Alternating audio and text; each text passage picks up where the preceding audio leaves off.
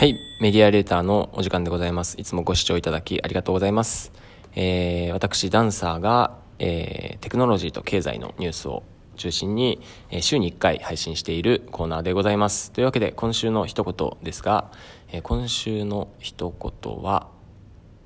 えー、忘れてしまいました。あれ？これなんて言うんでしたっけ？あ、指数関数にしましょうか。指数関数的増加にしましょう。指数関数的っていうのは、あの、皆さんもご存知だと思いますが、えー比例して増えていく。まあ、時間軸、横軸が時間軸。数学的な言葉なんですけれども、えー横軸が時間軸で、えー縦軸がそういうなんか増えていったりとか、そういうこう増、なんだろうな。増えていったり減ったりする何かの軸なんですけれども、まあ、その IT がですね、えーこの時間軸に対して比例していく、まあ、1時間経ったら1進むとかじゃなくてもう後半に進みに使ってグイーンってこう上の方に上がっていくっていうのを指数関数的な増加。まあコロナとかはそうですよね。コロナウイルスとかはえー、1人にかかると、えーその1人がまたばらまいてでそのばらまかれた一人一人がまたばらまいてってすごい増加をバーって一気にしていくわけなんですけどそれで指数関数っていう言葉がよく使われてましたが、えー IT がですね IT 業界テクノロジー業界が、えー今乗り遅れないと本当にこうすごいことになるんだろうなっていうことをすごく感じております。はい、えー具体的に言うとですねそうですね。まあアップルとかがですね、えー iOS14 出して、えーまあ、14多分そんななことはないと思うんですけど、えー AirPods がですね、空間、空間なんとかっていうですね、えーすごい立体音響みたいなものをですね、この AirPods、今まで使ってた AirPods がですね、拡張されてるんですよね、多分ね。テクノロジー的に。とかですね、えーまあ、アップルになるんですけれども、え実はイラストレーターって PC で基本的には Adobe でやってた、Adobe ですね。Adobe。Adobe がイラストレーター PC でやっていたんですけれども、えー今 iPad でも、え予約を募集しているっぽいんですよね、イラストレーターの。そしてその動画はもう、えー YouTube 上にリークされていて、僕も見たんですけど、うん、まあまだ別に使いやすそうではなかったんですけど、まあやっぱもう iPad にシフトしてきてるんだなっていうことをすごく感じました。うん。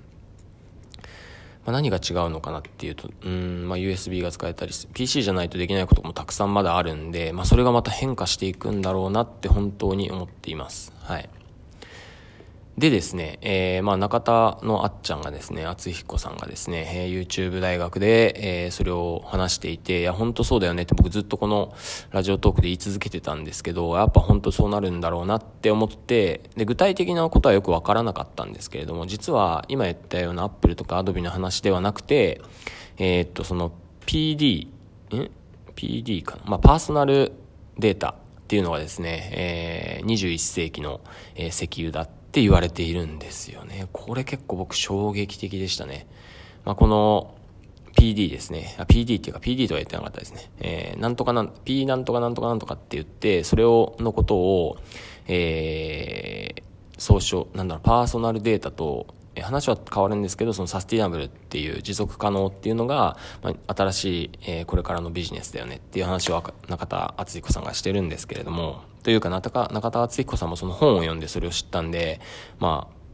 本、本家は本なんですけれどね、NTT データバンクだったかなっていう会社の副社長かなんかが出している本なんですけれども、まあ、そこで言われてるのがそのパーソナルデータっていう、まあ、具体的に言うとですね、Amazon とか Google ですね。えー彼らが何をしているかというと、これもなんかずっと6ヶ月ぐらい前に話した気がするんですけど、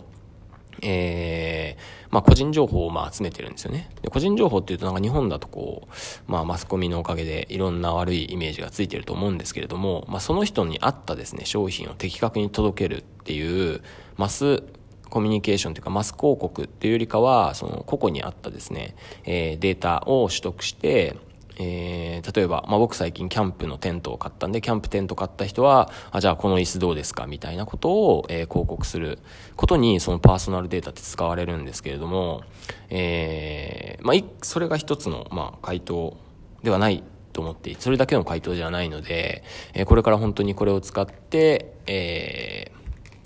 新しい、えより良い、まあ、豊かというか、まあ、豊かに安全な社会はできてきましたので、ここにですね、多分サスティナブルっていうのが入ってくるんですよね。みんなが住みたい地球を作れるかっていうところが、えー課題にこれからなってくるのでそれを解決するような、えー、そのパーソナルデータを使っていくんだろうなと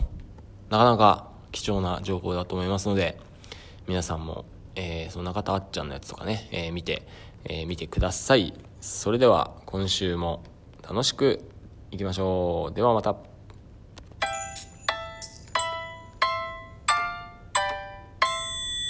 はいいいなと思った方、悪いなと思った方、評価ボタン、お便りお願いします。ではまた。